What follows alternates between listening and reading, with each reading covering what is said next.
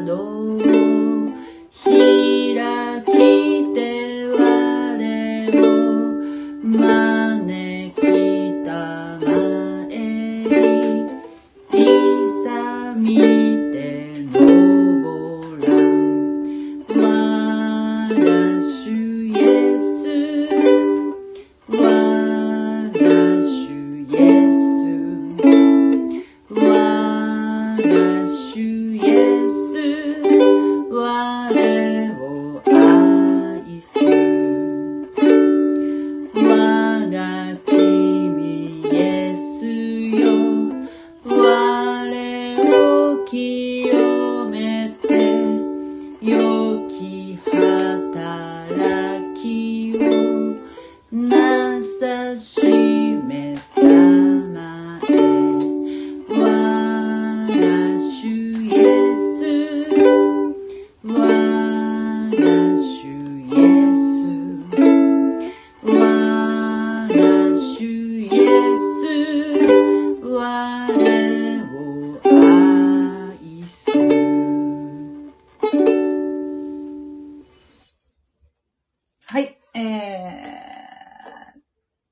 最後の、というかもうあと20分ぐらいで、2021年も終わってしまいますけれども、こんばんは。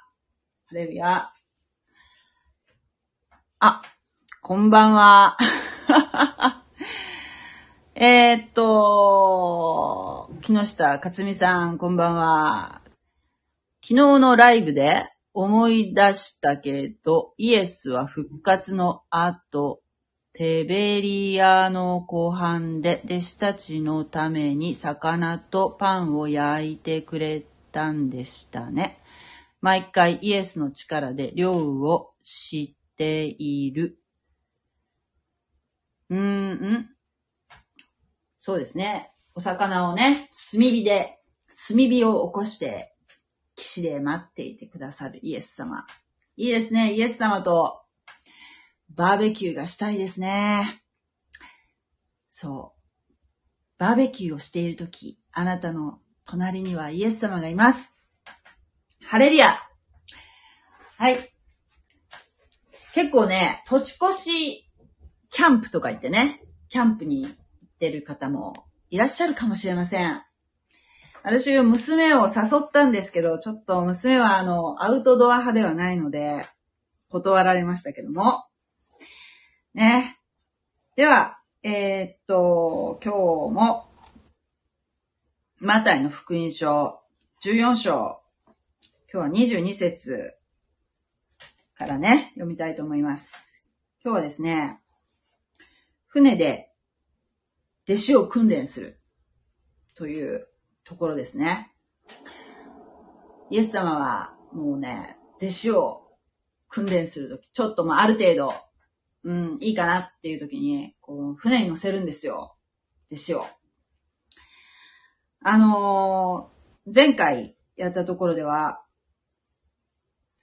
5つのパンと2匹の魚をイエス様がえー、5000人、だ、男だけで5000人ですから、まあ、女性も、女性と子供入れたらもう1万人以上いたんじゃないかという大群衆に、えー、食事をですね、分け与えたという、すごい奇跡をお見せになりました。まあね、弟子たち、どのような気持ちだったのかな？って想像するに、ちょっと得意だ、得意になってたんじゃない？あの、なんていうかな、すごいこう、人気者に、人気者なわけじゃないですか、今。イエス様の、その、なされたいことっていうのは、ユダヤ人の失われたね、魂を救い出す。それがイエス様の来た目的なんですけど、どうも、やっぱりその人間たちっていうのは、イエス様のことをメシアとは思わないで何て言うの？まあ、せいぜいなんか預言者止まりとしか考えてないみたいだし、このようなもう神様にしかできないような奇跡を行っても、なんていうかな、イエス様の言うことはなんかこう、やっぱり弟子たちですら理解できてないし、このなんかこう、目の前にあるその物質っていうかその食事でこう腹を満たすとか、なんかそういう、うん、なんていうかな、肉体を満足させるようなことにばっかり注目して、肝心の魂、命の方には、の救いっていう方向には、目が向かないですね。もう今、今あるこの、この日常、この、今腹が減ってる。今仕事がないとか、今辛いとか、今肉体がその病気で苦しいとか、怪我をしてるとか、そういうなんかこう、もう、現実の、現実のせ現実の生活の用を足すことに、なんかこうイエス様を利用してるって言ったらあれだけど、なんか、ちょっとごめんなさいね。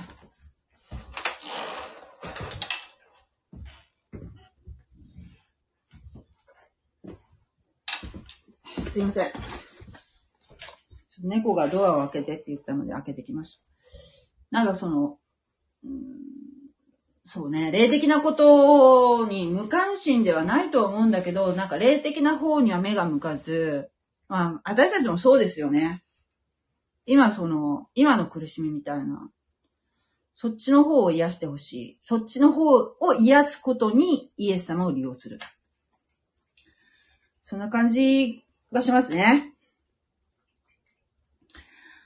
そして、その弟子たちも、そんなそのご飯をね、腹いっぱい食べさせて、えー、みんなイエス様ってね、そうやって、まあね、自分のその、うん、必要を満たしてくださる、なんか、ご利益、ご利益があるみたいなイエス様に、みんなわーわーキャーキャー言ってるわけですよ。そしたら、弟子たちはどういう感覚かっていうと、ちょっとなんか、なんていうの？自分がやったわけじゃないんだけど、なんかそのイエス様の弟子っていうところで、ちょっとなんか、鼻が高いっていうか、ちょっとなんか、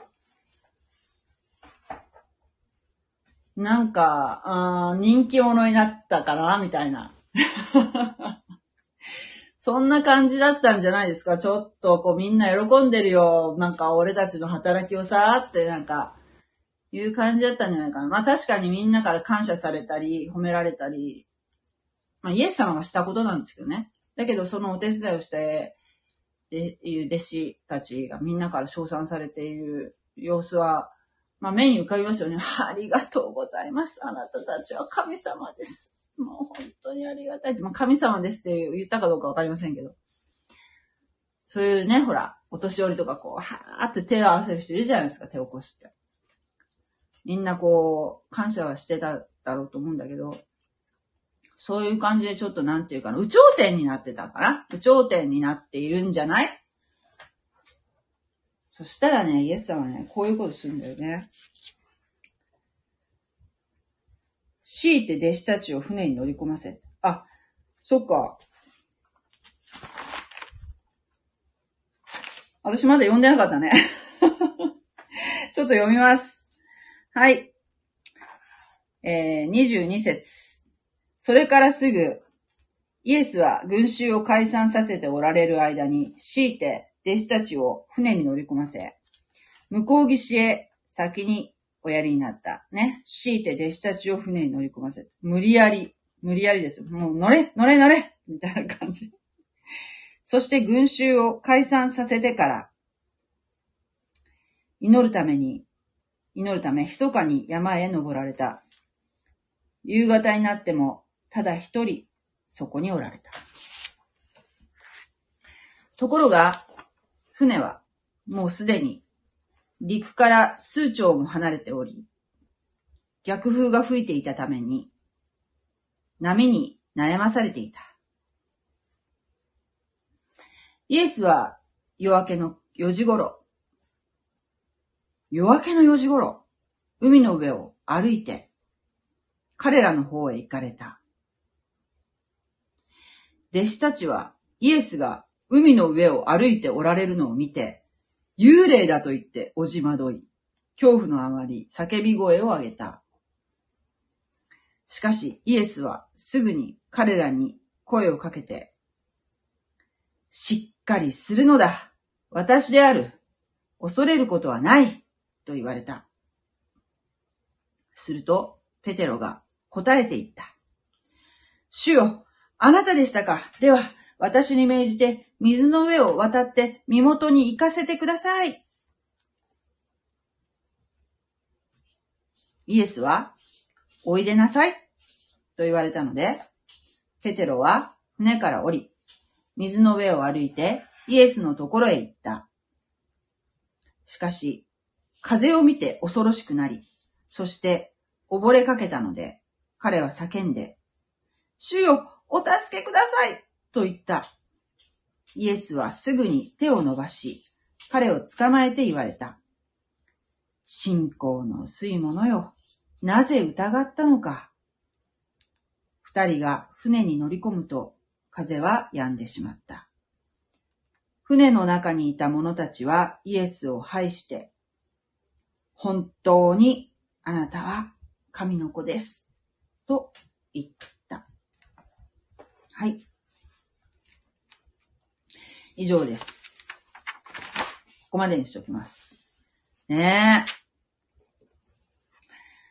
もうね、ちょっと有頂天になってる弟子たちがね、想像できますよね。で、イエス様はもうすぐ、もうね、暗くなりかけてたわけでしょ？こう、食事みんな取らせるってことはね。でも、はい、もうみんな解散するよ。解散解散。ご飯食べてお腹いっぱいになったらもう解散して、もうお家に帰って。はーいって。で、イエスは、群衆を解散させておられたんですね。はい。みんなね、気をつけてねって言いながら。そして、その間にですよ。じゃあもうお前たちはもう船に乗ってきなさい。乗って乗って。ね。で、向こう岸に先に行っといて。えイエス様は？いや、もう私は後で来るからって感じじゃない？そして、群衆をみんな解散させてから、イエス様は、じゃあ、どうされたか？というと、別の船で行くとか、そういうわけでもなく、陸路で歩いて弟子たちを追いかけて行かれたわけでもなく、何をされたかっていうと、祈るために密かに山へ登られた。夕方になっても、ただ一人そこにおられた。イエス様は時々ですね、もう弟子とかからも離れて、一人で山の、山に行ってね、お祈りをされますね。そういうシーンが時々見られます。これは、世を離れて、うん、なんていうかな。世の中の価値観とか、そういったものから、ひとまず離れて、そして主なる神と対話する、祈るっていうのはね、貴重な時間ですよね。大切な時間ですよ。それをすごく大切にされていた。ということですね。そして弟子からも群衆からも離れて、一人でお祈りをされていたんですね。弟子たちも、船でもうイエス様にもう、はいはいはいって乗らされて、お前たち先行っといて、言われた弟子たちをね、もう、せっかくね、みんなにもわーわーキャーキャー言われてて、もう調子、もうすごくいい気分だったのに、もうイエス様、もうなんで俺たち先に行かせんだろうな。うーん、なんかもう、イエス様無責任だよな。とか言ってたかもしれませんね。ブツブツブツブツね。イエス様がいないと思って、イエス様がわかんないと思って、イエス様は全部お見通しだけど。ところがね、船は、逆風が吹いていたので、波に悩まされて、もうね、全然進まないわけですよ。これは、もう明らかにイエス様から与えられた訓練ですね。そう。これはね、あくまでもイエス様の弟子たちの話なんだけども、私たちにもこれは適用できると思うんですね。このクリスチャンに。うん、信仰を持たれてない方はまた別だけど、信仰を持っていても、こういうことはある。っていうことがわかりますよね。信仰を持っていたから、いるんだったら、えー、なんていうの？大変なことは起こらないっていうわけじゃないんですよ。クリスチャンは。よくなんかほら、ね？お祈りしてるんだったら、神様とか信じてるんだったら、え？例えば、経済的にも恵まれて、順風満帆の人生を歩めるんじゃないの？って。世の中的な価値観で言うとそうじゃない？例えばほら、風水のドクターコパ。あのー、とかね。うん、いっぱいいるじゃないですか。リノイエユーチクとか、あと、何？ユミリーセン先生術だっけ？なんか。ああいう方たちの本、と本屋さん行ってみてくださいよ。もういっぱいありますよ。もう、金運がとかね。ね、財、財運がな、どうのこうのとか。そしてなんかその、神様のそのあれに乗ったら、波に乗ったらとかね。その、バイオリズムみたいに、その波に乗れたら人生っていうのはうまくいくんだっていうことをね、おっしゃってるんですけども。ね。さあ、それでなんかね、うまくいく、もう波にノリノリの、もうなんていうの、困難、もう何もない人生っていうのも、ひょっとしたらあるかもしれないけど、でも、どうだろう。生きてる間はそれでいいかもしれないけど、必ず、あの、キリスト教のイエス様のね、おっしゃってることではですよ。必ず、最後、世の終わりには、裁きが、どんな人でもあるんですね。その時に、どちらの方に行くかっていうのは、その時、神様が判断されるんですね。だから、えー、順風満帆なその人生を送ったとしても、それが、えー、神に従う人生だったのか、どうかっていうところはね、その最後の時に、最後の時、イエス様が来られる、再臨される時に、わかるんですよね。どんなに悪どいことをしていても、えー、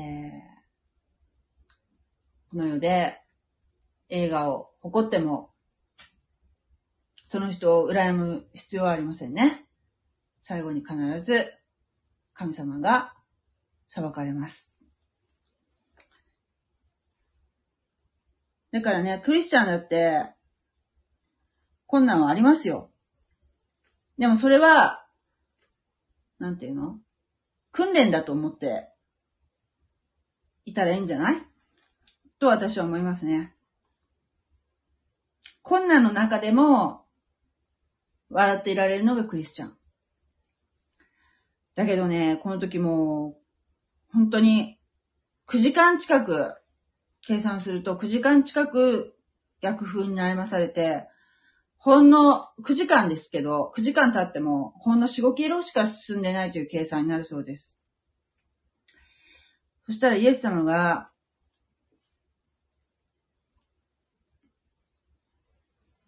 夜明けの4時頃、向こうから海の、向こうからね、海って言ってるけど、これ湖のことなんですけど、歩いて、弟子たちの方に向かって来られてたんですね。で、弟子たちは、イエス様って気づかなくて、向こうからぼーっと人が歩いてくる。海の上を、水の上をね。それで幽霊だと思って、もう大の大人で、しかももう漁師、長年漁師をね、やってる人たちがいるのに、もうキャーって声を上げて、この幽霊っていうのは直訳すると、これギリシャ語で書かれてるから直訳するとね、死の天使っていうふうに訳せるそうですけども。もうね、もう苦しくて苦しくて、9時間漕ぎ続けるって苦しいじゃないですか。もう真っ暗だしね。でも涙も出てたかもしれないよね。そしたらもうイエス様をね、見えませんよ。ね。だから、困難があっても、ね、いつまでも泣いているんじゃなくて、えー、いつもね、そういう大変な時でも、えー、イエス様を見つめ、見上げて、えー、行くってことはすごく大事ですね。苦しい時っていうのは、えー、神様がそばにいても気づかないことが多いです。しかし、イエスはすぐに彼らに声をかけて、しっかりするのだと声かけられました。私である。私がここにいるではないかと。お前のそばにいるじゃないか。なんで気づかないんだね、すごく残念に思われたかもしれません。神様は必ずどんな困難の時でもクリスチャンのそばにいらっしゃいます。すると、もう絶対ね、もうこういう時にまず言う第一声を発するのはもうペテロですよ。ペテなんですよ、もう。えー、主よ、あなたでしたかそしてね、私もあなたみたいに水の上歩きたいってこの嵐の中言うんですよ。歩きたいあなたのようになりたいペテロが言ったので、じゃあね、いやでもペテロ、お前はもうあと3年ぐらい修行しないとダメだよとはイエス様はおっしゃらないんですね。イエス様は、じゃあ、来なさいと。おいでなさいそしたらね、そのペテロのね、すごいとこっていうかね、偉いとこっていうのはね、いいところなんだけど、やってみるんですよ、この人は。すぐ。軽率って思われるかもしれないけど、ね、他にも、12ですよ、他残っている人いるんですよ、あと11人は。でもその人たちやらないの。ペテロがやるんですよ。あ、ハッピーニューイヤー明けましておめでとうございます。今年も皆さんのとって良い一年でありますように、神様の祝福がありますように、おめでとうございます。はい、2022年になりましたね。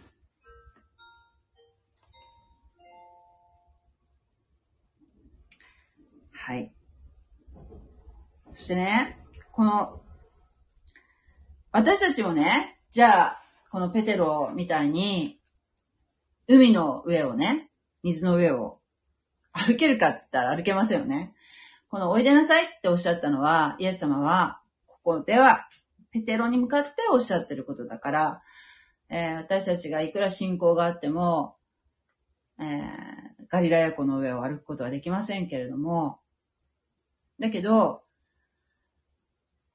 イエス様がね、いつも私たちにですよ。まあ、クリスチャンじゃなくてもクリ、まあ、今ね、信仰を持とうかどうか悩んでらっしゃる方、どうしようか、こうしようか、信じようか、信じまいか、悩んでらっしゃる方がもしいらっしゃいましたら、イエス様はいつもあなたに来なさいと手を差し伸べていらっしゃいます。どうしようかなって思ってるうちやったら、もう信仰を持たない人と変わらないんです。パッとそのあなたは、そのイエス様の手を握りますか？一歩前に踏み出しますか？その一歩前に踏み出せたペテロのように、ぜひ皆さんにも一歩前に踏み出していただきたいなと思うし、もしクリスチャンの方がいらっしゃいましたら、私は船の中でいいっていうんじゃなく、ぜひペテロのように一歩、一歩船の外に出てみてはいかがでしょうか。あなた方、皆さんに、えー、できること、やるべきことっていうのは、お一人お一人に違うと思うんですけれども、えー、必ずあると思います。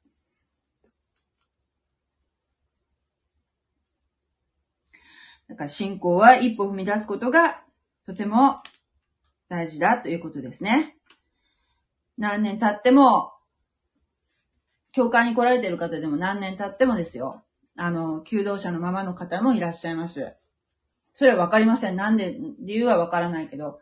でもぜひですね、えー、イエス・キリスト、私の救い主だと信じて、えー、受け入れて、えー、一歩歩み出していける一年であってほしいなって思いますね。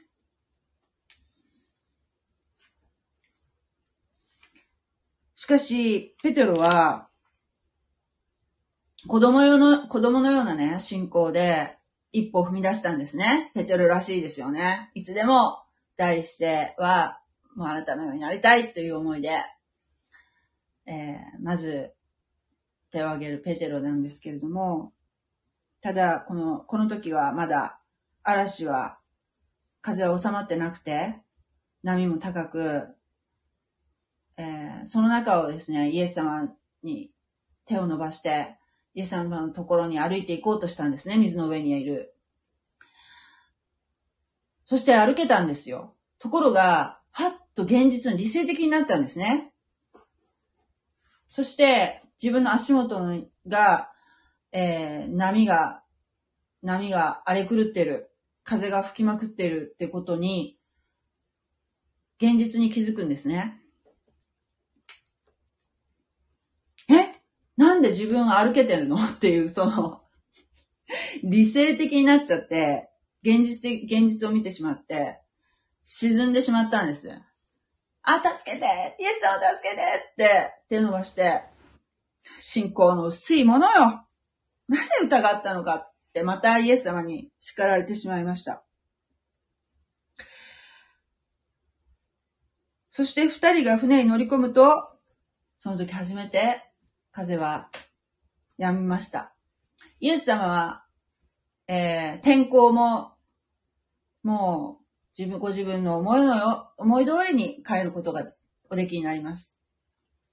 なぜなら、イエス様は言葉なる神、神の子だからですね。すべて、気象も、もうすべての自然界のこと、私たちの病の癒しもすべておできになる方です。ですから、この嵐は、イエス様が弟子の訓練のためにご用意されていたのかもしれません。二人が船に乗り込んだ瞬間、風は止みました。なんでペテロがせっかく足を踏み出したのに沈んでしまったかっていうと、その理性的になってしまった、現実を見てしまったっていうところもあるんですけれども、もう一つ大事なことは、やはりその瞬間ですよ。イエス様のことを忘れてる。自分の、そのなんで、ここに俺は立ててるんだろうっていう、その、不思議さを頭で考えてしまった。信仰から離れて、イエス様の存在を忘れてしまった。とも言えるんじゃないでしょうか。私たちはいつもイエス様のことを思って見上げて生きていきたいなと思います。もうね、あの、現実、ね、世界ですよ。あの、日曜日はね、教会に集まって、すごく、その教会っていうところはね、まあ、神様を賛美して、そして周りは全部クリスチャンだから、ほとんどクリスチャンだから、なんていうかな、現実社会とはまた違う静かな空間っていうか、もう、要するに自分たち、みんな同じ信仰を持っている者同士で集まってるから、ある意味ね、その信仰というところで結ばれて、そして同質な者たちが集まってるところだから、なんていうかな。それでも人間の集まりではあるんだけど、私たちがその平日ね、その仕事してる時の、そのいろんな人間たちの中である、ね、信仰を持ってる人なんてほとんどいないですよね。クリスチャンなんていないところで仕事をしてますよね。そしたらやっぱりその、なんていうかな。教会の中っていうのはすごく穏やかに過ごせても、クリスチャン善として過ごせても、そうし、あの、週の初めね、週、週の初め、そうやって集まっても、えー、世の中に出ていくと、現実が待ってますよね。そして現実のいろんな様々な価値観の中で揉まれて、疲弊して、そしてもうなんかこう、自分の信仰を見失ったり、イエス様のことを忘れて、えー、声を荒げる時もあるかもしれないし、もう疲れ果ててることもあるかもしれないんだけど、でもその時も、一瞬ね、本当仕事してる時にポッと忘れる時あるんですよ、イエス様のこと。だけど、イエス様のことをね、忘れないように、もう本当に、いつもいつも困難な時こそですよ。イエス様に、ことを思って、祈って、現実社会を乗り越えていくことが、クリスチャンにはできます。苦しい時でも、どっか穏やかでいられるし、どっか喜んでいることができるっていうのが、クリスチャンの良さですよね。ね、私たち、もう本当に、この弟子たちのように、本当に、あなたは神の子です。告白していきたいものです。はい。今日はこの辺にしときたいと思いますので、ちょっとコメント読ませていただきます。ペテロね、ペテロ、私大好きですよ。本当に。いつもね、たくさんのコメントありがとうございます。木下さん。えー、っと、もういっぱい、いっぱい、コメントどっから読もうかな。えー、っとね、ちょっと待ってくださいよ。えー、っと、さきちゃんは自分も焼いてもらっいたいって言ってあ、そうそう、焼いてもらいたいですね。お魚を。今年も今日で最後だし、これまで教わったことをまとめてみると一番最初に出てきた長い系図は聖書の登場人物でもあったんですよね。はい。バイリンガル。子育てを広める家族。ひでさん。ありがとうございます。拍手マーク。ありがとうございます。そうなんですよ。あのね、系図はね、だからね、こういうことなんですよ。大体ね、あのね、電動とかで、お渡ししたりするね。あの、これ読んでみてって言ってお渡しするような聖書っていうのは、だいたい新約聖書が多いんですけども、新約聖書だけ買うとね、結構安く買えるんですよ。だから、聖書読みたいなと思った方が、もしかしたら本屋さんに行ってね、本屋さんって言ってもね、そこら辺の本屋さん、聖書なんか置いてないですよ。だいたいもう大きいね、もう大きい、もう純駆動みたいなとこに行かないとないと思うんですけども、あるいはあの、アマゾンね、購入されるのが一番早いと思うんですけども、聖書をね、新約聖書だけのをね、手渡されてもね、まずね、日本人の私たちがね、何が何だかわかりませんよ。結局。で、なんでかっていうと、えー、新約聖書の最初っていうのは大体もうマタイの福音書からスタートするマタイの福音書ってね、私たちに違法人、私たち違法人なんですよ。ユダヤ人以外がもう違法人ですよ。違法人が読んでも、えー、意味わかんないものなんですよ、マタイの福音書っていうのは。新約聖書の中でとっても大事なのはもうマタイの福音書ではあるんだけども、マタイの福音書をいきなり最初に書いてあるから読もうとすると、もういきなりその刑事でつまずくんですね。結局、本当はですよ、私は、えー、思うに、よく言われるんですけども、その、新約聖書どこから読んだらいいとかいうふうな話があるんですけど、新約聖書いきなり読んでもね、多分わかんないと思う。やっぱりね、旧約聖書読まないとね、わかんないんですよ。特に、罪とかそういう問題っていうのが、えー、要するに罪、私たちの罪の身代わりとしてイエス様は十字架にかけられたんですけれども、その、私たちの罪っていうのが何であるか、もともとそもそも罪ってどっからスタートしてるんだっていうところを知るためには、創世記読まないといけないんですよ。創世記。そして世の中、この世界はどのように作られたか、そしてどのように、えー、人間はですよ、それを破ったのかと。罪を犯したのかと。それを踏まえた上で、新約聖書を読むと、それでやっと意味がわか、わかり始めるなんとなくわかってくるんですよ。で、もっと言うと、その、まあね、その、マタイにの福音書の系図の中に出てくる登場人物で、例えばね、ダビデとかね、あるいは、そうですね、うーんとね、えルツ、ルツ、ね、ボアズとルツですね。あれもすごい私好きな話なんですけど、ルツ記っていうのがあるんですよね。ルツ記をね、読まれるとね、その系図の中に出てきますよ。えっ、ー、とね、ルツっていうのは、違法人なんですけど、その系図の中入ってる。しかも女性ですよね。ルツ、ルツ記っていうのが、ね、旧約聖書があるので、読まれたらですね、その、えー、それ、それがダビデの家系につながってくる、えー、方なんですね。そ、そ、そうすると、えー、その、ああ、ここにいるっていうことが分かって、あの、なるほどって思われると思いますよ。そういうね、その、イエス様のね、系図に連なる人の中に、えー、そういう違法人の女性とかね、えー、が入っているっていうところ非常に興味深いですよね。えー、っと、東方の博士たちは贈り物の数がから3人と思われてはいるけれど、聖書に人数は書かれていなくて、えー、大旅団だったかもしれないという。そうですよ。だから、大体あの、えっ、ー、と、クリスマスに飾るね、お人形セットは、えー、博士の数は3人になってるんですけど、3人じゃないですね。3人とはわかりませんよ。3人とは書かれてません。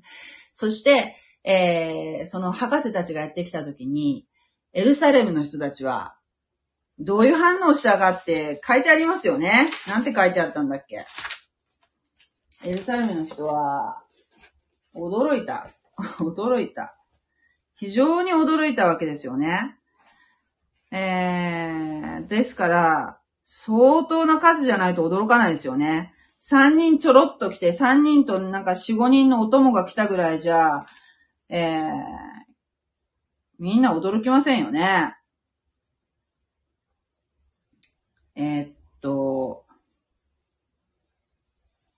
なんだっけ、どこに書いてあるかな？日、えー、っと、マタイの日章の、えー、驚いてて書いてなかったっけ？先生順じゃどこに、これを聞いてヘロデ王は不安を抱いたエルサレムの人々も皆同様であった。これはすごいよね。メシアが生まれましたって言われて不安に思うっていうのがすごいよね。嬉しいんじゃない？普通。なんで不安に思ったんでしょうね。えー、っと、長地の女の名前はベロニカであるとも言われていて、あ、よく覚えてらっしゃいますね。これはね、でも聖書には載ってないんですけど、一つの伝承だそうです。ね、あの、割とね、命を顧みないって、まあ、その、十字架を背負ってね、形状まで歩いて行かれるイエス様の汗を拭くために、こう、その群衆の中から、沿道にいる人たちの中から飛び出してね、汗を拭いたっっていうふうに言われてるんですけども、ま、基本その弟子たちはもうみんな逃げちゃったんだけど、女性はね、ずっとそばにいましたよ。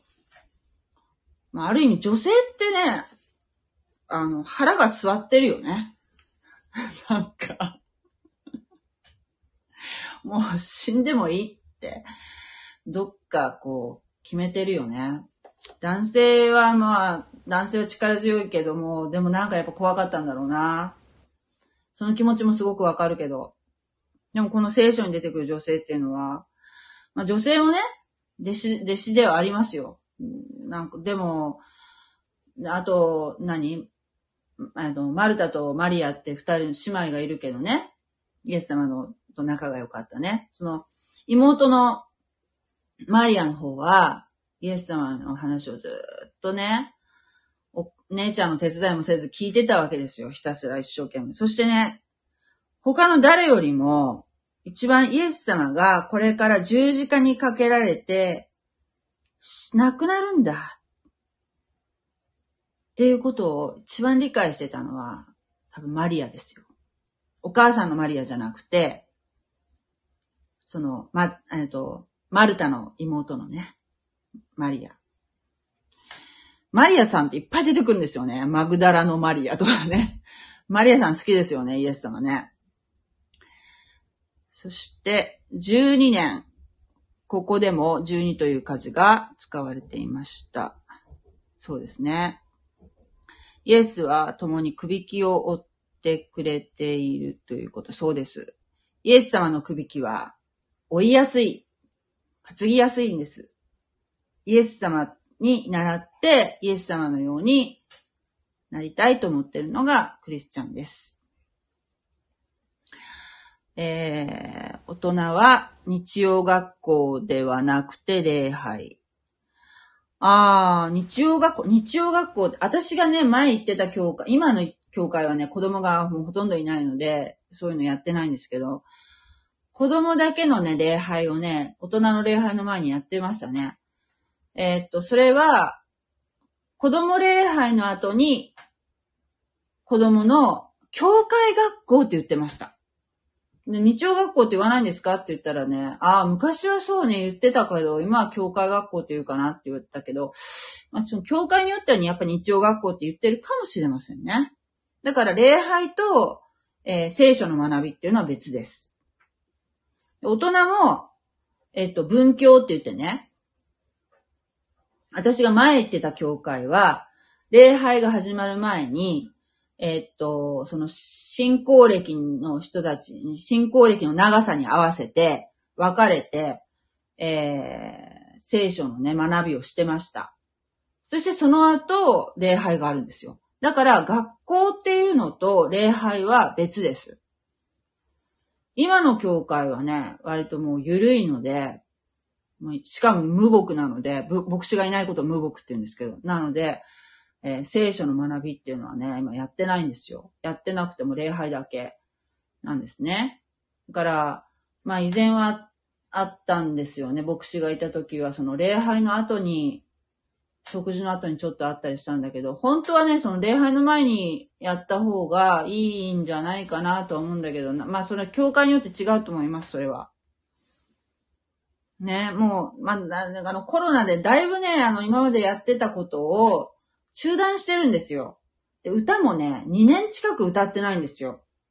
自分が今言ってる教会は。だからみんな声が出ないとか言ってね、すごく消極的になってるんですけど、ここにちょっと一石を投じたいですね。もう、やっぱり、礼拝は基本、礼拝で歌う賛美っていうのは基本ですからね。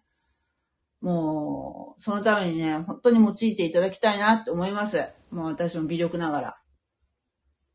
歌った方がいいですよ。心の中で歌ってくださいとかも、は？とか思いません？なんか、やっぱり歌いたいですよね。マスクしてても、ね、歌えるじゃないですか。ね。えー、っと、新約は新しい約束。新しい約束というか、新しい契約ですね。契約、ね、になりますね。えー、で、えー、大工さん、契約、契約には血、血が関係します。イエス様は、えー、私たちを、のね、えー、私たちをですね、あの、魂をですね、私私たちが、えー、永遠の命を、えー、持つことができるようになりましたね。そのイエス様が血の契約をですね、あの、によって、え、道を開いてくださいました。ちょっとここら辺はね、もうちょっと私で、ね、勉強したいと思います。すごくね、あの、血っていうのがすごく関わっているんですね。旧約も、やっぱりあの、血っていうものが非常に関係してましたね。えー、ちょっともうちょっと用途勉強して、またシェアしたいと思いますけども、えー、と、大工さんを連想させる見言葉が、えー、使われてたり、天使の羽の枚数は、私たちのそう想像のと違うということ。あのね、天使のね、羽、羽の記述がない天使っていうのも結構いっぱいいらっしゃるんですよ。だから、羽が、羽がですよ、その、えっと、羽が6つあるとかいう、あれでしょ ?6 つだっけ？あれはね、結構ね、あの、えー、セラフィムとかいう天使ですね。は、えっ、ー、と、階層が高い天使ですね。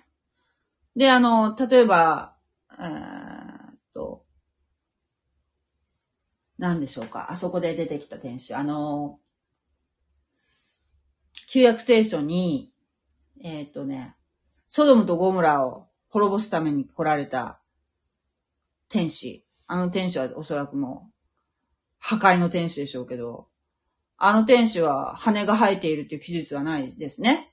そして天使は女性っていう記述もないんですよ。大体で現れるときは、えー、聖書に出てくる天使はどうも男性ですね。若い男性の姿を取られていることが多いみたいですね。若い男性。そしてあの、白い衣を着ているという形が多いみたいですね。で、ででみんながみんな羽が生えてるわけじゃなくて、そしてあの、ちっちゃいエンジェルみたいなの、子供じゃないですね。大体大人ですよ。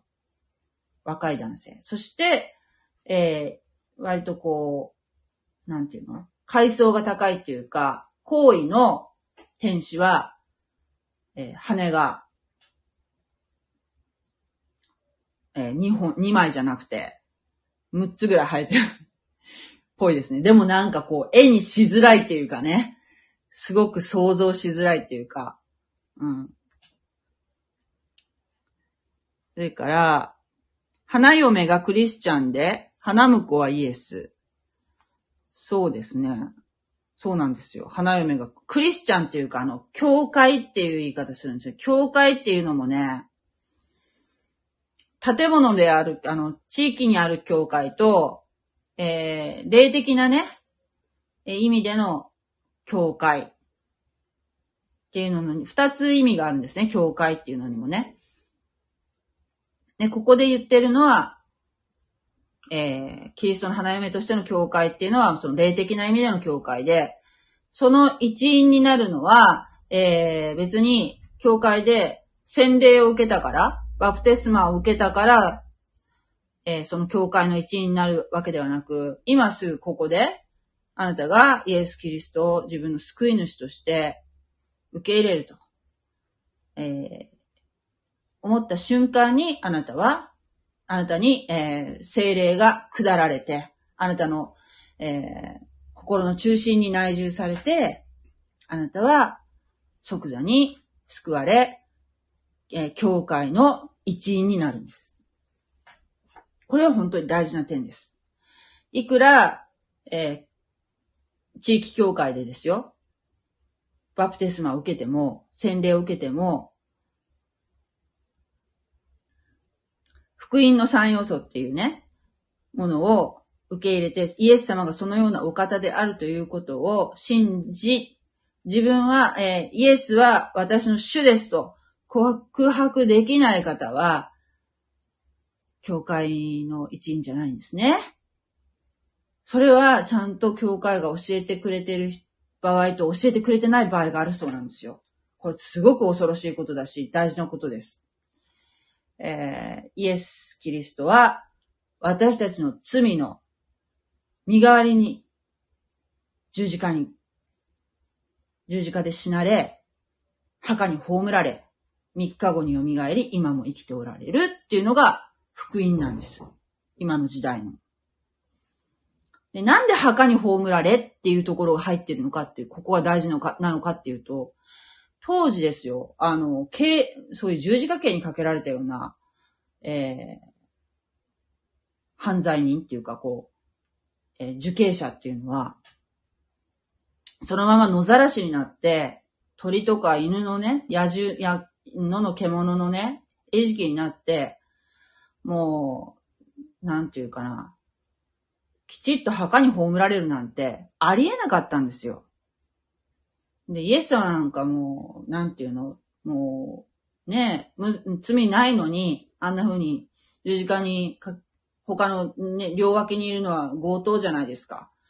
強盗はそうなっても仕方がないかもしれないけど、イエス様は何もなさってないのにね、罪は一つも犯さ犯されなかったのに、あのような形で、その、当時のね、宗教指導者たちの陰謀にあって、まあ、十字架のあがないっていうのは、それはもう神様のお決めになった計画なので、いずれにせよ十字架にかけられるっていうプロセスは必ず通られたはずなんですけれども、十字架にかけられた時にですね、えー、そのまま野ざらしになってもおかしくないのに、墓に葬られた、有股屋のヨセフっていうね、すごい当時の、えー、まあ後で出てきますけど、有力な議員が申し出て、申し出るってとこがまたすごいんですけど、えー、まずそう言ってイエス様を引き取ると、引き取らせてください、遺体を。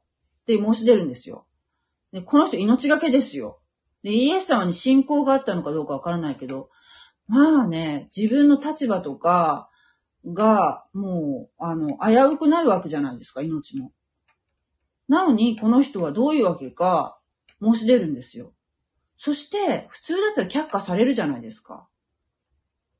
まず、あの、そうですね。イエス様の遺体を、もし、ですよ、盗まれたりしたら、まあ、いや、復活するってことは言ってるってことは多分立法学者も分かってたと思うので、復活したっていうふうに、でっち上げるために、例えば遺体を持って逃げるとか、そういった危険性があるから、あその弟子がね。だから、葬らせるってことは、多分許可しないと思うんですよね。こういうちょっとカリスマのある人が、えー、葬られる場合っていうのはね。なのに許可が出てるんですよ。で、しかもその有股屋のヨセフっていうのが、自分のために、まあお金持ちですからね、議員されてるぐらいだから。自分のために、一回も使ってないね、お墓っていうのをね、生前にもう用意してたんですね、自分用に。使ってないのが。その形状のそばに。だから、なまるで、なんかイエス様のために用意されていたかのごとく、綺麗なお墓が、汚い墓じゃないですよ。綺麗な墓。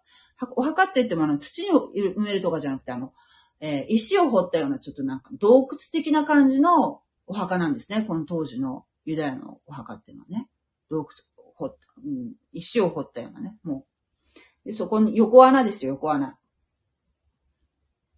いや、だから墓に葬られたっていうのは、まあその、えー、聖書予言でもあるし、えー、必ず墓に葬られなきゃいけないわけですよ。それが実現したっていうところに、メシアであるっていう証拠になるわけですね、それが。だから、この福音の三要素の中に墓に葬られた、死んで墓に葬られた、そして3日目に蘇ったっていうのがすごく重要になってくるわけですよ。3日目に蘇ったっていうのもね、あの、要するに、イエス様が予言されてたことですよね。それが実現したわけですから。3日目に蘇るっていうことがね。それがね、映画でね、あの、ご覧になった方ももしかしているかもしれませんけど、えー、墓が開かないように、ローマ兵がちゃんと周りで万兵がいるんですよ。要するに遺体が盗まれないようにするためにね。しかも、その墓の石の、墓、墓のとこにあの、大きなね、丸石を転がして、蓋をしてあるわけですね。横穴に。大きな石。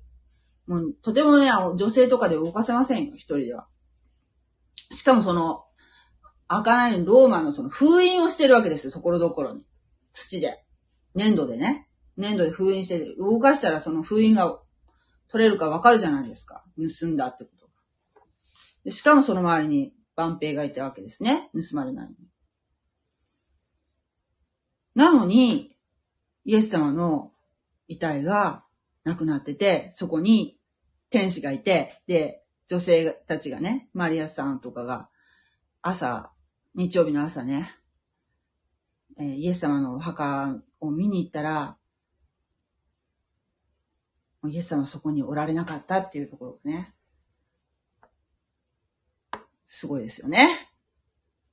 こういうなんかいろんなね、奇跡が起きてるわけですよ。この言葉通り、イエス様が予言された通り、そして旧約聖書に予言された通りのことが、え、全部成就しているんですね。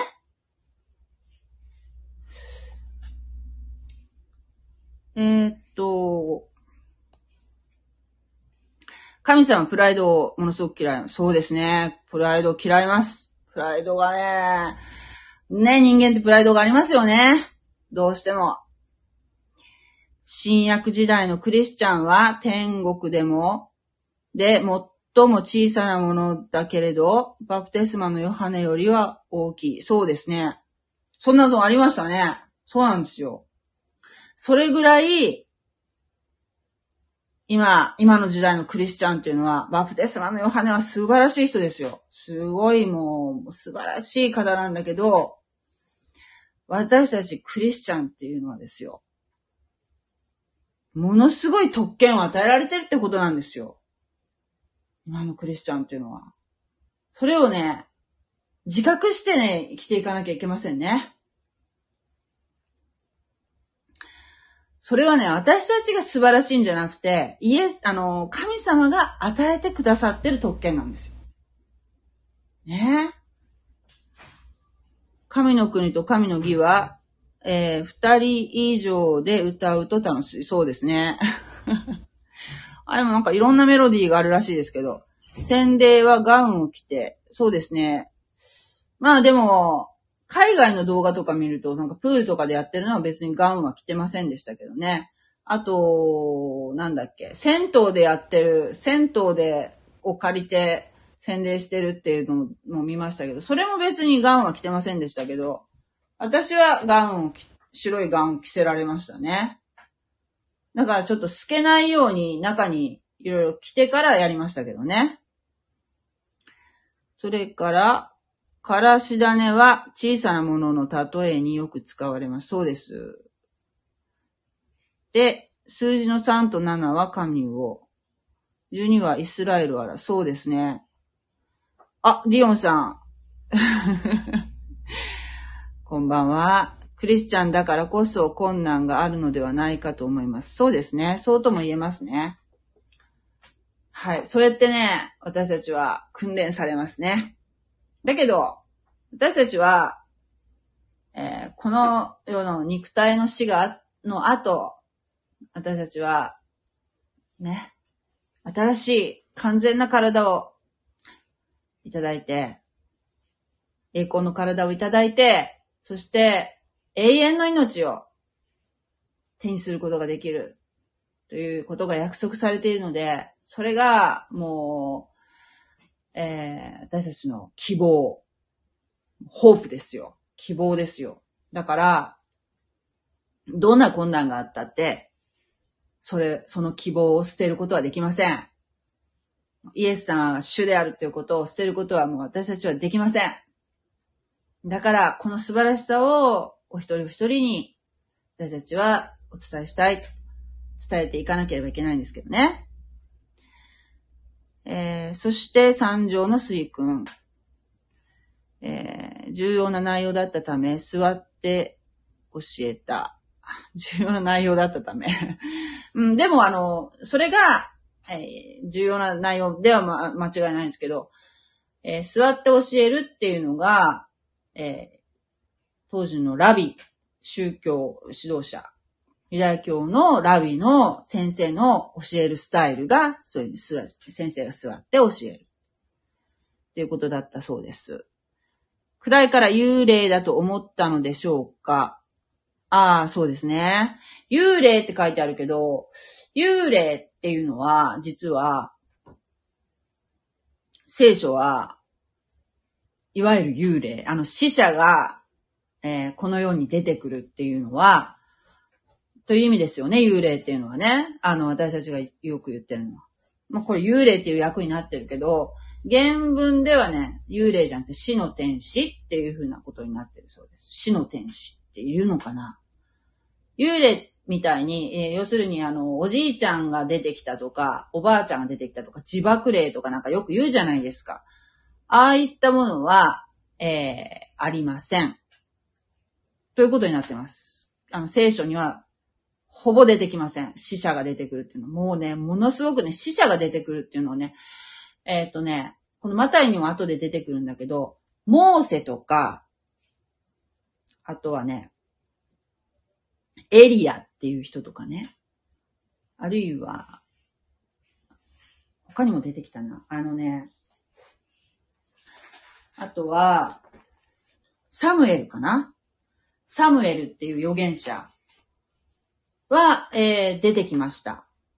だけどそれは本当に、えー、重要人物というか、もう、あの、普通の人は神様のお許しなしにこの世に出てくることはできません。死者の魂はちゃんと行くべきところに行きます。で、おまけに死者の魂が私たちのこの世界を見ることはどうやらできないようです。でも、私たちの中で誰か一人救われると天がすごく大パーティーをするぐらい喜ぶそうです。それどっかに、どっかに書いてあるんだよね。聖書に書いてありました。一人救われると天は、天ではものすごく喜びに包まれるそうです。一人がすごく救われてもね。やったって。で、だから、おそらくですけど、まあ、掲示板じゃないけど、そういう電光表示か知りませんけど、一人救われましたっていうのは、知らせは多分行くんでしょうね。だけど、その様子を天の人たちが見るっていうことはできないみたいですね。どうも。そういうのは聖書読んでると、そういうもんなのかっていうのがね、分かってきます。なんとなく。システムが。だからね、よくね、あの、死んだおじいちゃんの魂がなんか、あの、あの、蝶々になってとかね、言ってる方とかいらっしゃるけど、あれは、うん、ないと。虫に生まれ変わったりもないと。で、えー、ま、ま、枕元に立ったとかいうのも、あれもないと。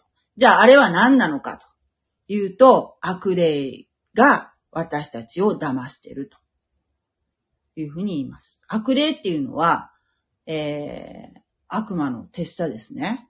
悪魔っていうのは、えー、サタンのことです。で、その手下のことが悪霊って言うんですけど、悪霊が、えー、例えば死者の霊に化けて、え私たちを偽ってる。悪魔とか悪霊の得意なことは、私たちを騙すことです。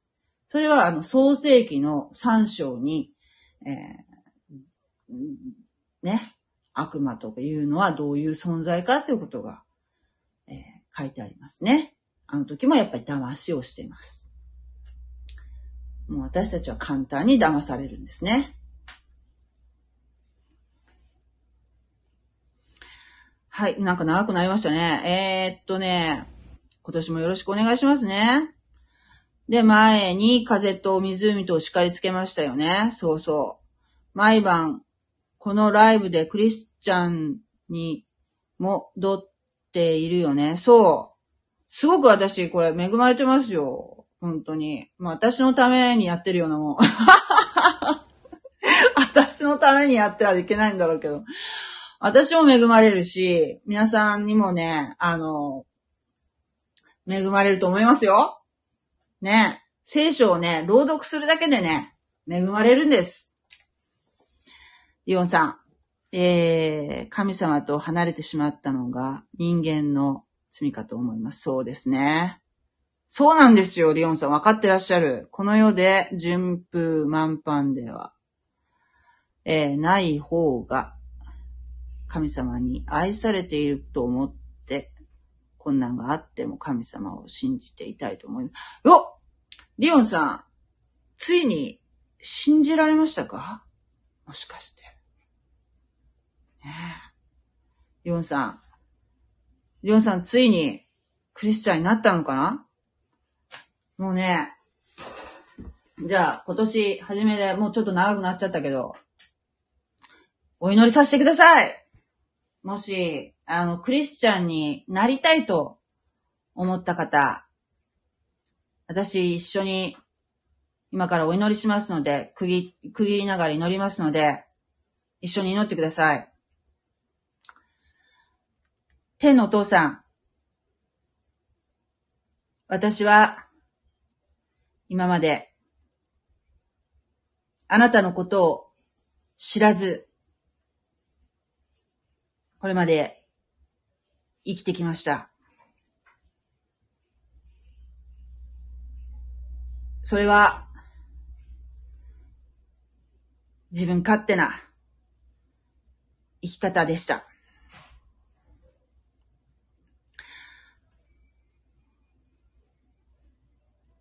私は、あなたを、私の主、イエス・キリストとして、私の心にお迎えしたいと願っています。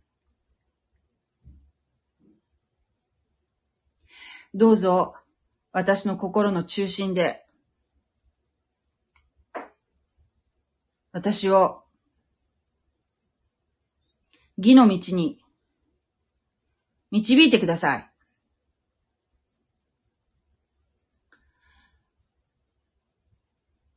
イエス・キリストが私の罪の身代わりとして十字架にかけられ、死んで墓に葬られ、三日目に蘇られたことを信じます。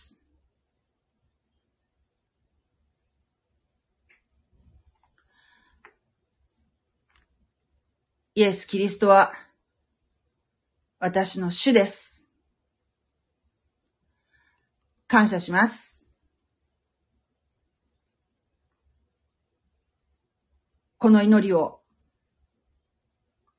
尊い主、イエス・キリストの皆によって、見前にお捧げいたします。アーメン。